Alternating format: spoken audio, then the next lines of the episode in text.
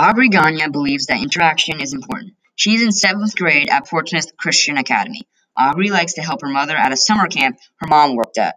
There she learned the importance of interaction. Here is her I Believe podcast. I believe that interaction is important. Though I consider myself shy, I've always liked interaction. Talking to people can be hard sometimes, but I believe that if you find the right person, interaction can be so refreshing. I never knew how important interaction was in my life before coronavirus happened. Every year, I help my mom with a PCAP summer camp. Through this, I met and fell in love with the kids, with some exceptions, of course. Every summer since second grade, I would go help my mom with the preschoolers.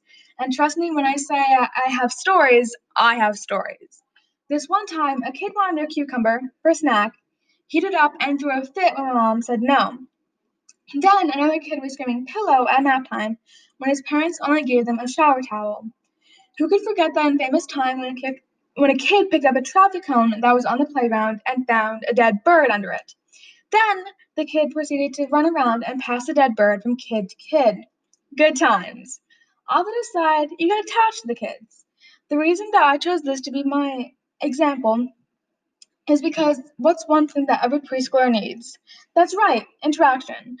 One reason why these kids go to summer camp at such a young age is because their teachers or staff show them how to interact with other people. Without that, they would act as if they were still preschoolers for half their life. Another experience that led me to my belief was what I experienced during the coronavirus. Quarantine is all about staying home. What was I to do when I was bored and wanted to see my friends? That's easy FaceTime. FaceTime was great and all, but it doesn't give you the type of nourishment that seeing your friends in real life gave me. I had to go months without seeing my friends, basically giving up some friendships because of how we changed as people. Quarantine was great for so many reasons, like not having to go to school more time with your family, and of course, being in quarantine to try and stop an illness that we don't have a cure to that's still affecting our lives today. Interactions, interaction while in quarantine was almost non existent, except for family. I had to go months with only having my family to interact with. Before this experience, I thought that I was fine by being my, by myself, that I was just an introvert. Now, looking back, I realize how wrong I was.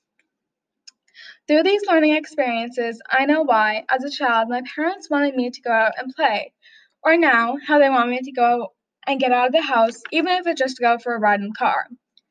You must experience things and, and interact with the world to even call it life. if you're just sitting at home in your mother's dirty, raggedy basement, interacting with no one, what's the point of life? Where's the fun? Go, interact with your family, friends, maybe that person who could still love you even though they wear the same Cheeto stained white beater. Interaction is important because it's a skill that you need in life. No matter how hard you try, you can't live without interaction.